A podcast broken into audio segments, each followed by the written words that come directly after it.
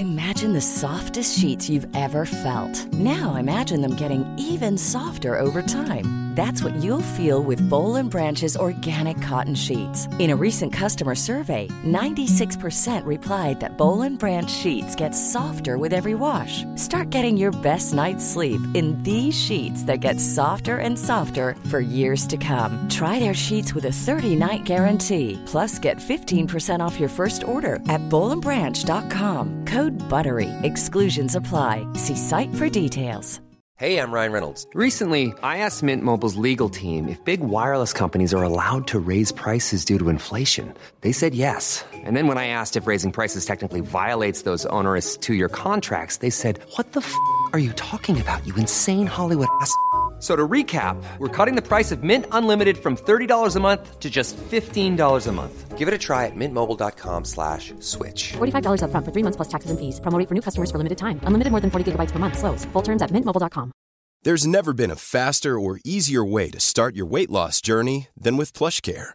PlushCare accepts most insurance plans and gives you online access to board-certified physicians who can prescribe FDA-approved weight loss medications like Wegovy and Zepbound for those who qualify. Take charge of your health and speak with a board-certified physician about a weight loss plan that's right for you. Get started today at plushcare.com slash weight loss. That's plushcare.com slash weight loss. plushcare.com slash weight loss. Hello, I'm David Kern with the CiRCE Podcast Network, and this is the Ask Andrew podcast, a weekly show in which Andrew Kern answers your questions about the purpose, essence, and practice of Christian classical education. The episode you are about to listen to was recorded this spring as part of the Ask Andrew webinar series and has been lightly edited to suit the podcast experience specifically.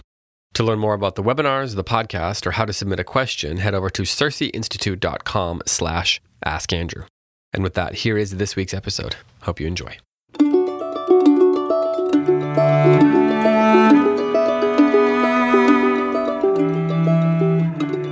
Here's my quote for the day. Everybody ready for this? I'm going to begin with a Greek word, actually a Greek name, Anacharsis. That's a person, Anacharsis. Anacharsis expressed wonder at the fact that in Greece, wise men spoke and fools decided. That's from Plutarch, his essay on Solon, page 66, if you have the great books. And again, Anacharsis expressed wonder at the fact that in Greece, wise men spoke and fools decided. Well, tonight we're going to talk about speaking and making decisions because we're going to be talking about history. And I'm not sure if you've ever thought about this, but you probably somewhere on the margins of your mind have thought to yourself, a lot of history happens because people made decisions. That's right. People made decisions, convinced other people, and then acted on them. That's history right there. That's what that's what happens and his people make decisions and then try to persuade other people. And the ones who persuade the most other people, they're the ones who make history. So the question for tonight is related to well, I'll just read it. Can you give an example of how to teach history classically since you say we should not teach subjects but arts. Some of you may have seen a, ver- a version of that online. I think I got it right. Um, now, before I answer that question, I owe you an update on my sleuthing, don't I? I've, I've, I've told you that I'm tracking down the killer. I've identified, I told you I identified the weapon, right? Those of you who've been tracking, tracing, are following along. You remember, did I tell you the weapon? the weapon is crucial. Yeah, the weapon is crucial. When I when I discovered the weapon, everything became clear to me. I almost don't even care who did it now that I found the weapon because the weapon is what killed, right? Because as we all know, it's not weapon, it's not people that kill people, it's weapons. Well, okay, that's backwards. But anyway, so what I've discovered so far, I've told you, end of the 16th century near Paris, the weapon is method. Now, the next thing I've been able to figure out, well, I should maybe add, sometimes I just collect evidence. And a piece of evidence that I have found is this horrifying thing. You won't believe this. It's so disgusting. It's it's like the brains were battered out or something, and this was left on the walk. This is the most horrible thought I've ever had in my whole life. The evidence of the killing all around the body, there were textbooks. Kid you not. Prior to this day, nobody made a textbook. Why would you do that to somebody? But, but beginning with the death of classical education, rapidly the textbook comes in. Okay, so when you see a textbook, you know classical education is dead. Okay, now having said that, that's related to the to the topic for tonight because the question is, well, the the the post amble to the question was, we're not supposed to teach subjects but arts, you say, right? And I have, I've said, don't teach subjects, teach arts. But I better take at least a moment or two to review some thoughts and then explain why I would make such a crazy proclamation. So let's review a little bit. Some of the things I've talked about over the last couple weeks include the Holy Trinity as the structure of reality, as, as reality emanating out of, I guess, maybe is a word for the Holy Trinity. And so, no matter what we're studying, it's always valuable to study it in light of the Holy Trinity. And in particular, I think the Son, the Word incarnate, the Logos incarnate, reveals so much to us. It is He that enlightens every man that comes into the world, John 1 5 says. And so, my argument or my contention or my belief is that the very structure of the way we think is, is the form of Christ. So, Christ said, I am the truth. And who is He? He's the incarnate Word. So, the truth, as we know it, is always truth incarnated. There's no other way for us to know it. And that's I don't want to say which is why the other, but that's what God did is he revealed himself to us by incarnating deity in the human body. Now I could go into that a lot more, but that's that's mimetic teaching. That's what we that's what we mean by mimetic teaching. So if you want to learn more about that, you can ask either ask about mimetic teaching or listen to podcasts about it or look on our website and so on. So there's the Trinity and there's the Logos incarnate. I also talked about the six desires, and I won't go through the list right now because you can you can retrace that if you want. Um, but but human beings have six God-given desires. They're natural to us. They're created desires. So yes, we are fallen. So those desires are broken, and and we we express them in the wrong way. But the presence of the desire is no more wicked than the presence of our hand right? That, my hand is evil, yes, but by nature it's my hand and I'll always have a hand. So is it my hand that's evil? I mean, it's my will that's evil, but it's part of me. So because I'm evil, it's evil, right? It gets complicated. Anyway, it's the same with the it's the same with the desires. They're all corrupted, but the desire, for example, for dominion is a God-given desire because it's a responsibility. So then, in that context, I made this bold claim. I said that subjects aren't a classical idea that there is no classical curriculum made up of subjects, not historically. Well, what on earth? Well, I made a, I think I said this. If I didn't, I'll say it now.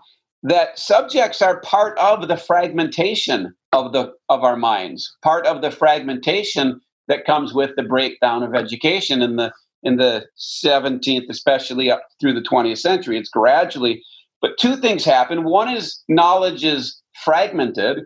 And the second thing that happens is it's made relative, right? The relativization of knowledge. And maybe a third thing could fit in there it's reduced. Knowledge is reductionist, right? So there's so there's fragmentation, there's relativization, and there's reduction of knowledge. So we who think we know so much nowadays actually could be said and would be said by most people in the 17th century to know almost nothing, which philosophers are now coming to agree with. We we we don't know anything. We we think we know a lot, but what do we actually know? We don't even know what light is. We don't even know what the coronaviruses, right? We think on this on this surface level, but then they say, but we don't know anything. The philosophers. So no surprise there. But The question then becomes, well, then what do I teach my children? What do I learn myself? And what is what what I would let's focus on the on the children because I'm going to make another bold claim here, which I think is derived from the classical tradition and certainly my reflections on it. And that's this: what you should teach your children is what they can learn. Make sense? I wouldn't bother teaching them something they can't learn. And one thing they can't learn is, strictly speaking, history. Now, wait, I didn't say they can't learn anything about history. I can't I didn't say they can't learn the history of anything in any way, but they can't learn history in this sense. They cannot speak with authority on historical questions. You see what I mean there? They cannot speak with authority on historical questions because they can't think for themselves yet. All they can do is read what somebody else says about history and interpret it, which is a really good thing to do, by the way. It's so valuable that that's what you should have them do instead of pretending to do history. Okay, so what you can do is you can teach them the arts of learning.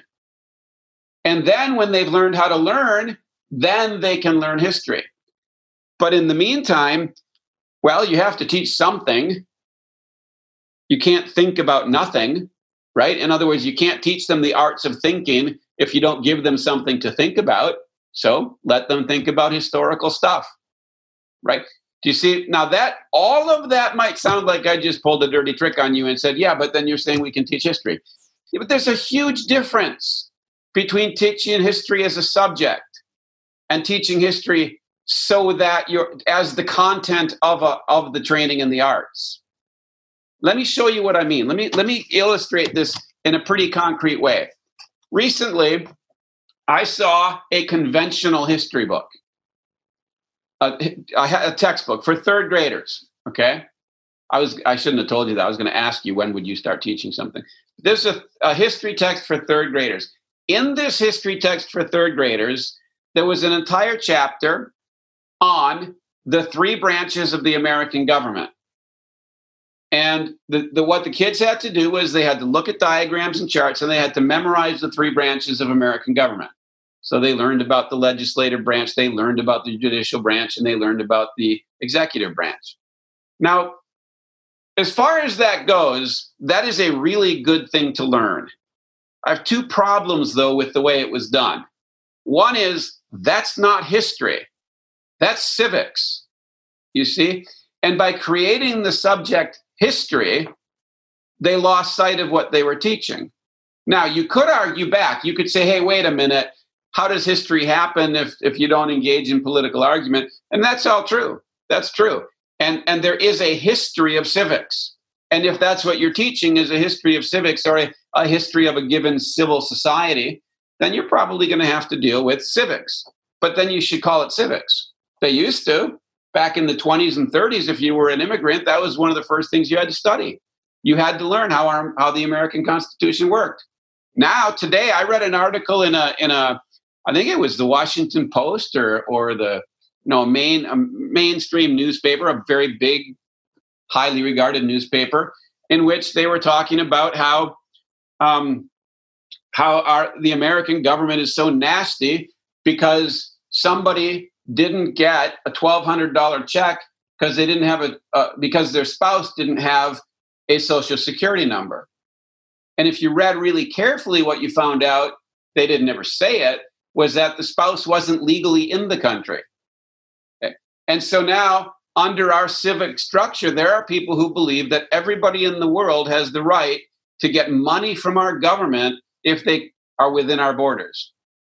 Right? That's the argument. Now, I'm not going to engage in a civic discussion about that right now, but that's an interesting concept to me. Right? It's not something that you can just throw out on a table and say, this is the answer. You have to know the constitution of the country that's that's deciding what to do with its money, right? You can't you can't just walk into somebody's house and say you have to give me this money. You can't just walk into it. I can't walk into the state of New York and say everything that we do in North Carolina I get to do here. There's authority, there's structure, right?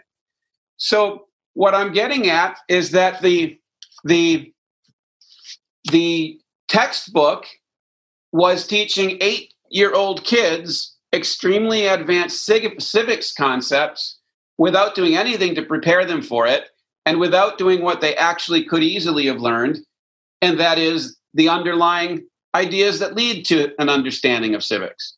So here's what I would do.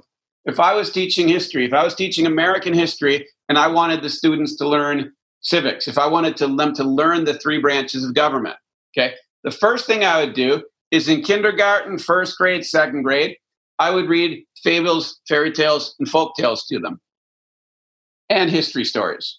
But I'd read ind- independent little stories about people who do, do heroic things, virtuous things, courageous things. They don't have to be perfect people, but they but if they if they don't have virtue, it doesn't matter what they do. And the virtue isn't necessarily moral. It might be it might just be, you know, they're smart. There's no virtue in being smart. Well, there's an intellectual virtue, but not a moral virtue. Okay, so I'd read stories to them. And in the course of reading those stories, I would throw out questions, probably one that you'd anticipate. I would say something like, Do you think he should have done that? And then I'd ask, What do you think he should do? I might pause a story and say, What do you think he should do? And get them looking to the future. That's what I would do for K to two. Then around third to fifth grade, I would start to raise it up a level. I would, I would, um, how can I put this? I would, I would have them think about slightly more mature issues, slightly more abstract, and I might even give them timelines and things, but not very much yet. Still stories, more historical stories since since I'm moving in the direction of history, but I'd be asking the same questions. Now, around sixth grade, I would start getting into, I would take those same questions, but around sixth grade, I would start getting into this simple fact. I would say something like this to them Have you ever noticed how your parents have to make decisions about things that you don't know much about? Because they need to know this, right? Have you ever noticed that they have to make decisions? And then I get into discussions about what's the difference between adult decisions and kid decisions. Wouldn't go too deep. Well, yeah, I'm throwing out a, a round number of 11 or 12 years old. I really even grades. I, I don't like grades any more than I like subjects. But you know, when they're ready for this discussion, let's put it that way. I would uh, fairy tales, folk tales, um, all those kinds of kids, what we call children's lit, right? Um, but around sixth grade, I would start looking more at the bigger structure of thought. And over sixth to eighth, ninth grade, I would be gradually moving them in the direction of recognizing that these decisions are really hard.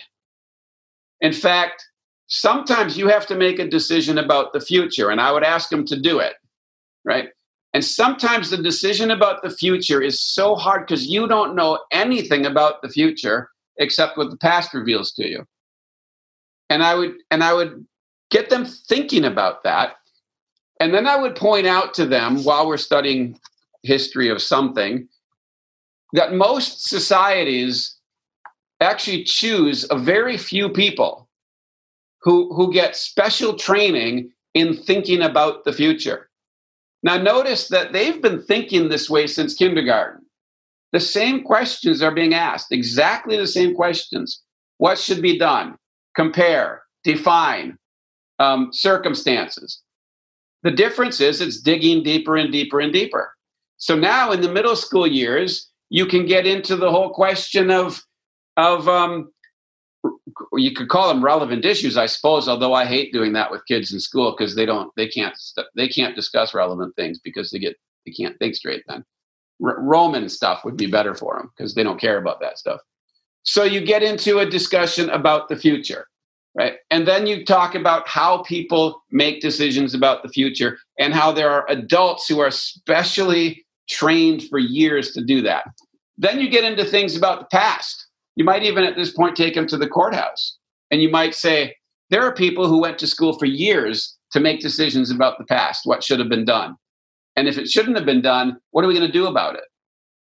Okay. Now you can point out that in your local community, there's an executive branch and a legislative branch, but you're not using that language until they've played with the animals, you see.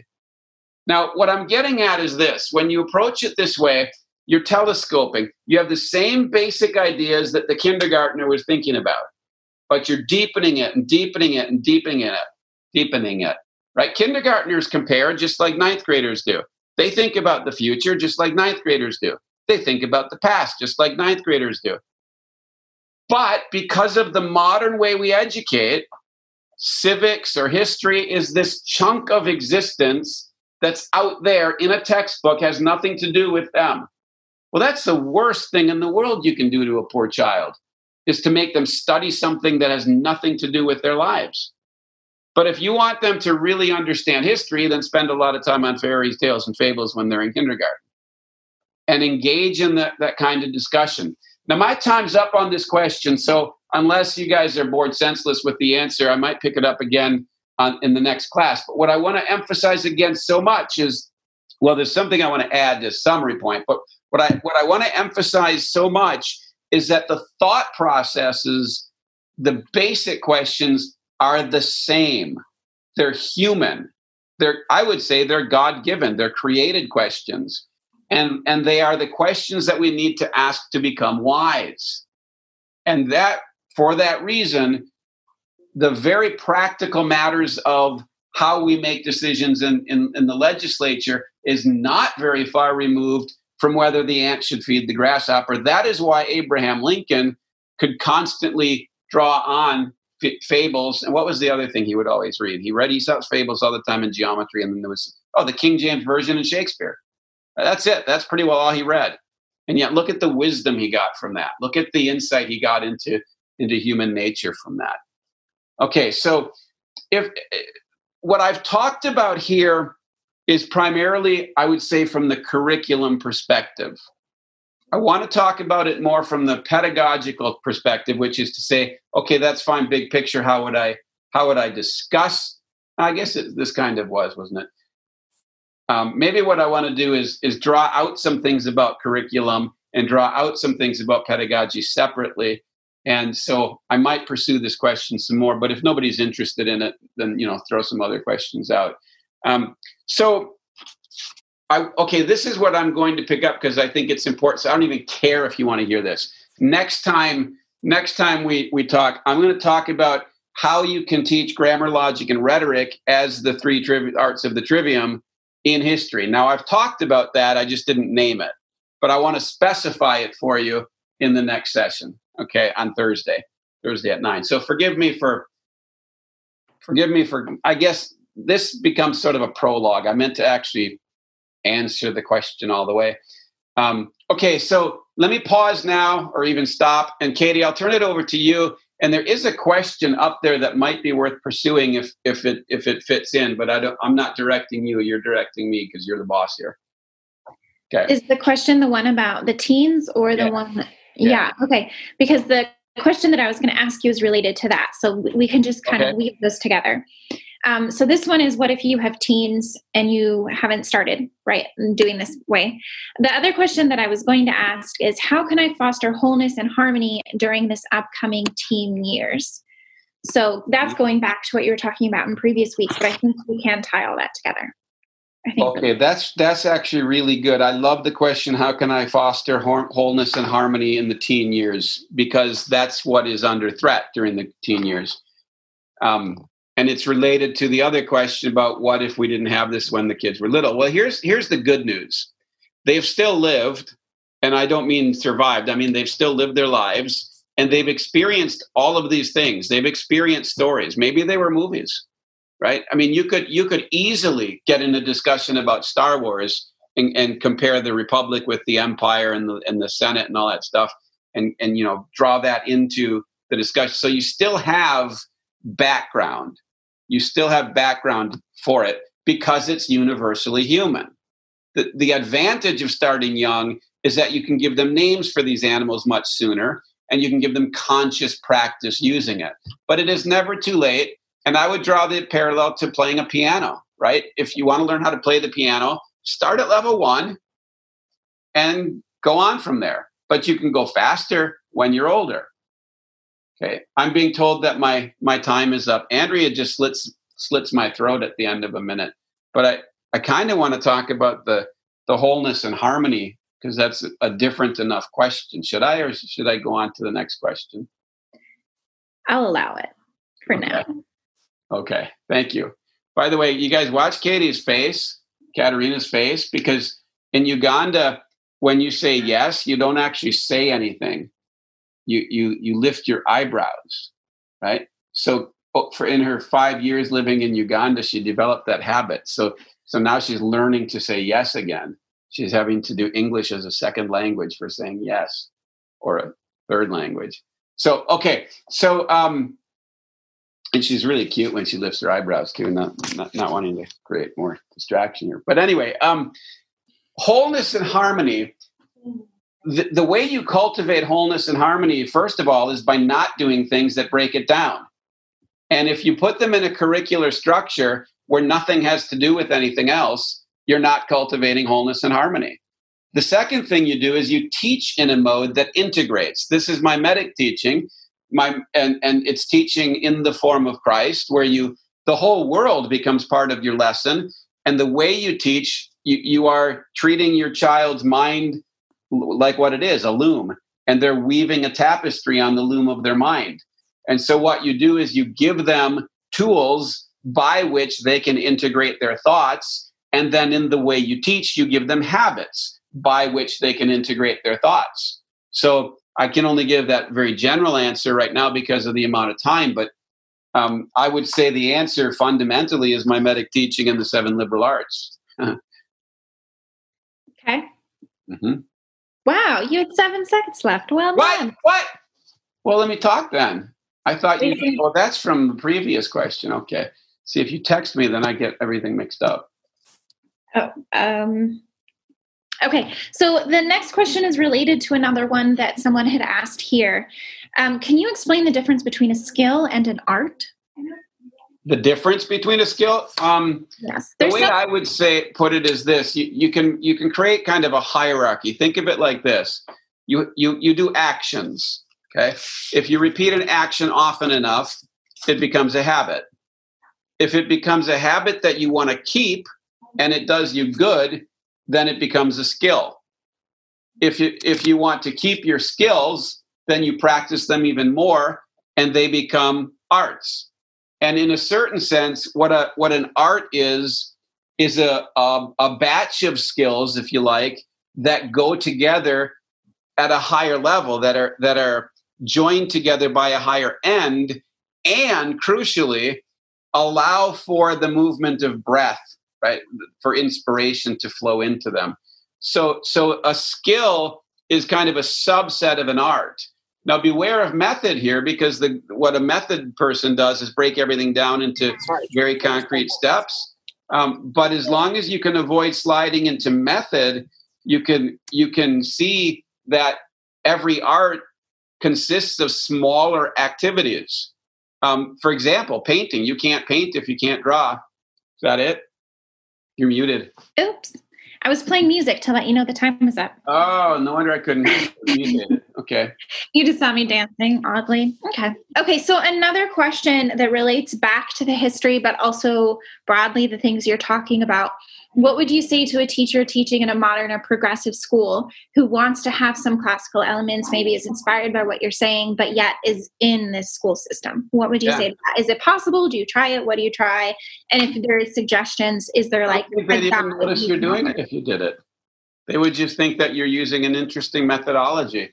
There was a lady in the 90s named Margaret something or other who popularized a, a reduced version of what I forget what it was called. In the 1890s, they called it the method of the recitation, and it was five stages that parallel the seven stages of mimetic teaching. Herbert Spencer developed it, uh, Aristotle developed it. Some teachers, colleges, or colleges might still teach it. So I, I don't think in the typical um, progressive or public school they would they would even know that you're doing something distinctive um, they like in a, in a in a in a conventional school what they want is everybody to sit still in their desk be quiet and, and receive information. But in a progressive school what they want is kind of wildness and interaction. So what mimetic teaching does is brings those two together. You you have discipline and order and you have an objective and you have because of that you know you're going somewhere you can the kids can be free to actually think. So if you follow the steps of mimetic teaching in a in a progressive school they'd probably be impressed unless you made strong truth claims and in, in that case they'd be more comfortable with ideology and less comfortable with truth so you have to be careful about that is that my whole minute yeah. Could you hear the music that time? Uh-uh. Ah, bummer. Okay, I think we have one more question. And I think I'm going to use this question here. Um, how do you balance discipline and hard work with what Charlotte Mason calls masterly inactivity, mm-hmm. or what I believe has been called Schole? I'm adding that. I think we could call it that. Yeah, yeah. Um, how would you respond to that? Yeah, the first thing I would argue or, or suggest is that you switch your metaphor balance doesn't really work for that. What you want is integration and harmony and purposefulness. It's not a matter of on, on this part of the scale you have um, wildness and uh, or whatever, and on this part you have masterly. Or here's discipline, here's masterly inactivity. Mimetic teaching is a is a contemplative way of teaching.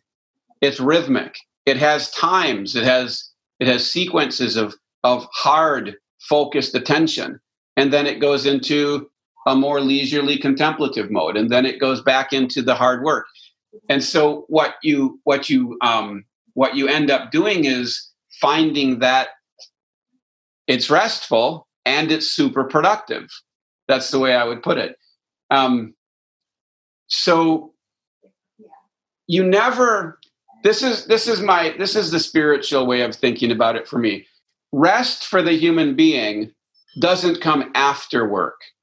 Okay. God is always at rest. So God who is resting created and then at the end rested. He commands us to enter into his rest. And we have to enter into his rest before we work. That's why the Sunday is the first day of the week, right? For in, in the new world, in the new creation. And if we enter into his rest before we work, then we carry that rest with us. But if we wait until we're done with the work, then we were anxious and straining and worried about a lot of things. So for us, rest has, rest has to come first, and then it has to permeate the work.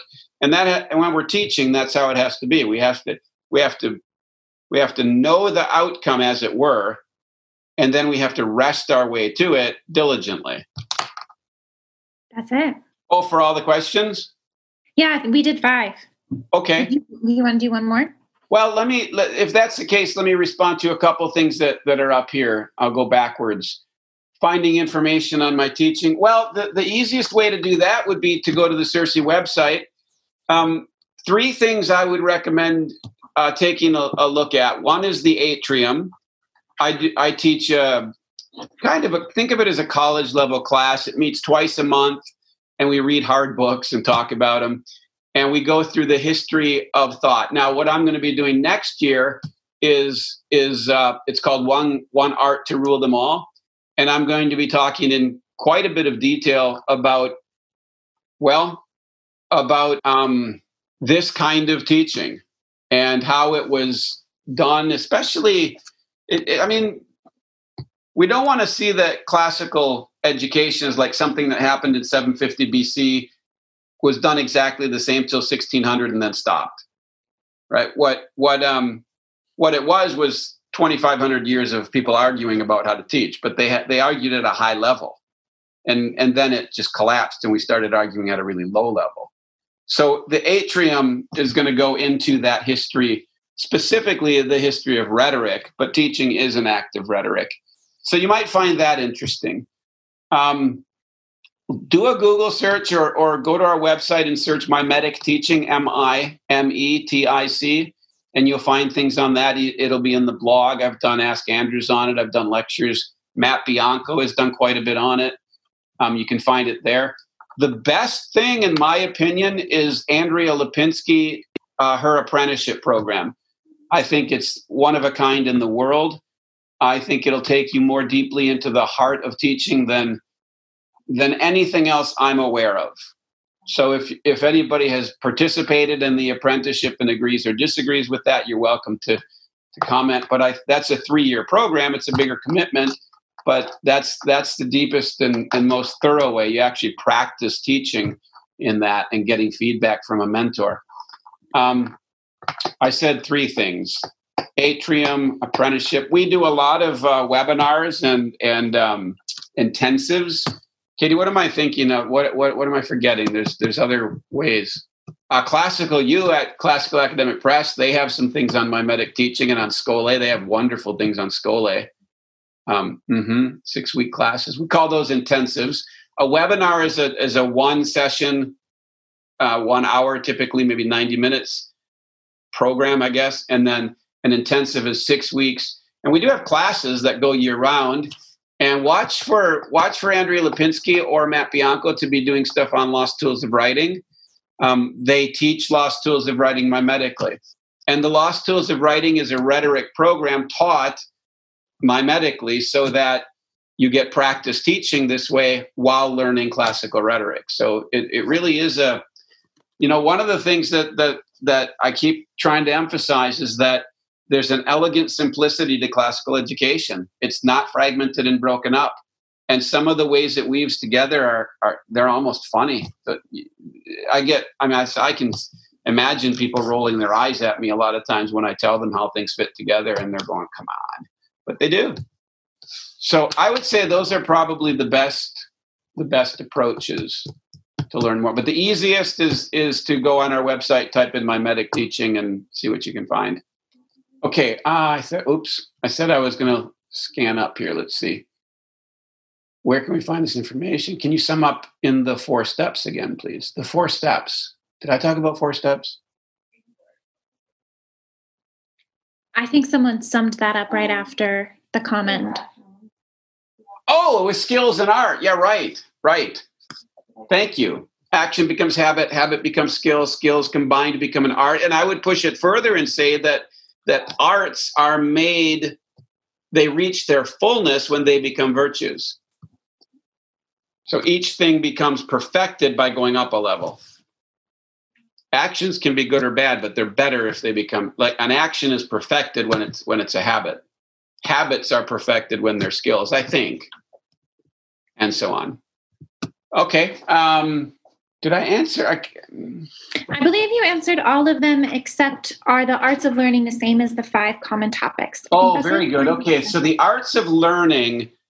Um, how can I put this? You can you can see it as okay. There's this one great big beautiful thing. It's called the pursuit of wisdom. Okay, and and in the pursuit of wisdom it's kind of like the desires. The pursuit of wisdom refracts, and there are multiple paths that we take to become wise because God has given us multiple ways of thinking. Okay. Those paths divide into two basic categories. They divide into language and all the things that we can do with language to understand life. And they divide into, I want to say forms, but for convenience, I'm going to say mathematics. Okay, so um, just understand that math to the classical people was a very different thing than it is to us. Um, but if you if you look at language and you look at maths, then this, the next step is okay. What skills are the most important skills or tools of learning when it comes to language? And we call well, they came to be called grammar, logic, and rhetoric. Okay. And grammar, this is really important for, for all the stuff I'm saying about, about um, subjects and so on.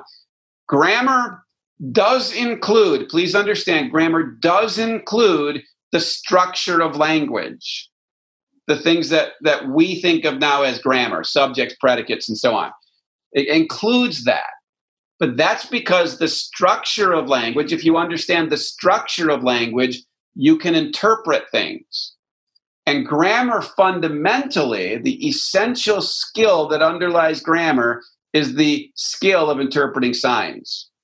Now, a sign can be a word, it can be it can be a stop sign, it can be a picture, it can be uh, it can be a star in the sky, it can be you know a constellation. A sign can be pretty well. In fact, everything is a sign for the from the Christian paradigm. because we're signs, right? We're images. So everything is a sign, and we can make signs. So grammar is the art of interpreting signs and to some extent making signs. Okay. In other words, it's reading, it's writing. Logic then, or now if I can let me let me add this very quickly that grammar is the art of interpreting signs in order to bring harmony to your mind. Okay? We we tend to our minds tend to fragment, but we can but if we're given the right signs, names of things for example, then we can bring harmony to our minds, to our thoughts, and then we can interact with the world we live in intelligently and wisely. Okay, so grammar is the art of interpreting signs and thereby the means to bringing harmony to our minds. All right, logic then. Um, logic, maybe, maybe, maybe I should put it this way. Um, grammar is understanding the form of thoughts. That's practically it's understanding the form of thoughts so that you can interpret them. Okay, logic then is understanding the form of arguments so that you can extend the harmony in your mind and so that you can resolve discords. I think it was Cyril of Alexandria who said that the, the, function of dialectics is to is to resolve lies or something like that. Um, I think that's a negative way of putting it, but it's a good one. Um, if you, Clement, thank you. So if, if you see, if you hear somebody say something that you believe is not true, the way you can determine whether it's true or not is by analyzing it logically as a syllogism. That's one of the best ways because then you're looking for the harmony of the thought because truth is always harmonious and lies are not. Okay? They can be harmonious in themselves, but they won't be harmonious with the world. So anyway, so logic then is is um, the form of thought and it is the means by which we can be extend the harmony in our mind and maintain it with other people and then rhetoric is the art of of um, well it's the form of communication with other people i would even go so far as to say it's the tools of decision making Okay, rhetoric is the art of decision making. It's not the art of persuasion, that's a subset of it. It's the art of decision making. And therefore, it's the art by which we bring harmony to a community. And you notice that if you're not trained to bring harmony to a community, you won't be good at it. And, and so when you don't teach rhetoric to a community, that community is not going to be good at making decisions because it's hard. Okay? So grammar, logic, and rhetoric then are the are three of the crucial tools of learning. Contained within them, in turn, are additional. You could say those are toolboxes, and contained within them are additional tools. And you can keep, you know, keep going down, down, down. Within grammar, the sentence, the, the subject, the predicate, the adjective, the parts of speech, things like that. Those are tools of learning. Um, words, within rhetoric, you get into things like um, um, uh, the common topics, the structure of an argument, the structure of a speech. Those are tools of learning, and and so on. And then in math, of course, you get other perceptions. The only thing I'll say very quickly about math, because of time, is that arithmetic, geometry, music, and astronomy, which are the four arts of the quadrivium, four of the seven arts, each of those is also a, a different mode of truth perception. Arithmetic enables you to look at the world and to perceive reality in a different way from geometry.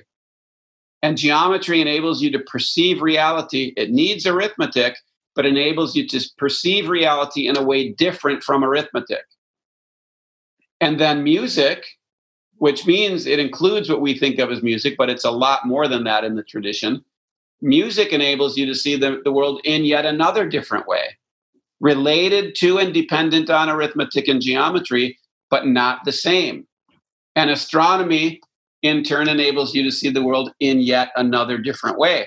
So, really, what I'm saying is these seven modes of perception That's what the seven liberal arts are. There's seven modes of perception. And what is it you're learning how to perceive? Truth. Now, the good news is you've learned all seven of these arts to some degree. You don't necessarily need formal training. But boy, is it helpful. And if you're going to go on to higher levels and higher levels of responsibility, then we do go out and get training, don't we?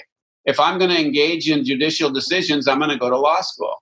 If I'm going to engage in, in deliberative decisions, I'll probably go to law school for that too. If I'm going to engage in physics, I'm going to go to, to, to I'm going to take math, lots of math classes. Unfortunately, they aren't going to teach me about the quadrivium. But what what we need to teach our children is modes of truth perception. And that's what the seven liberal arts are. That's why Alcuin, I think it was, identified the seven liberal arts as the seven pillars of wisdom in the book of Proverbs. And when I first read that, I laughed at him. And 20, 25 years later, I'm starting to think he was onto something.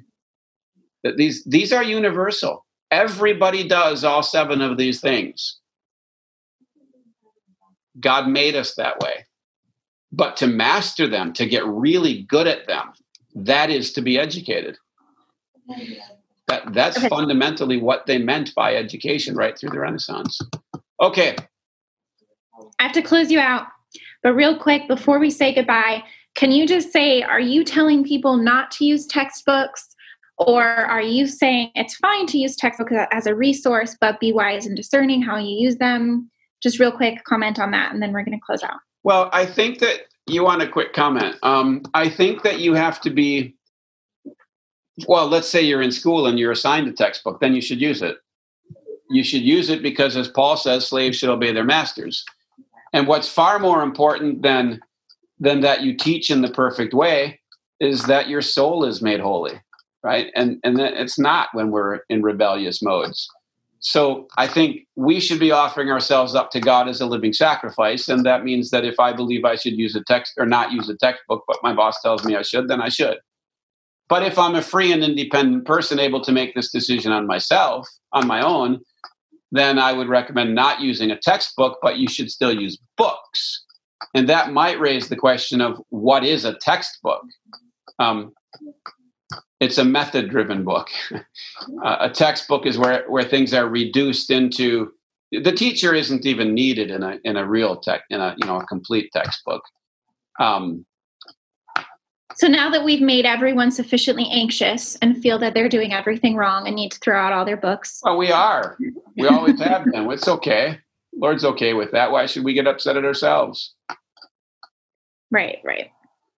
Well, we can comment on that more on the next time. I'm sure that a lot of people are going to want to hear more about what books to be using and what how to be using their textbooks. So we. I like these two comments though be the textbook yeah and if and if you can know everything that they need to know in that art that would be great or if you can stay ahead of them um, and if you have to use a textbook do not be enslaved by it you can take control of most textbooks in fact one of these days i'm going to do a talk on how you can use mimetic teaching to evaluate a textbook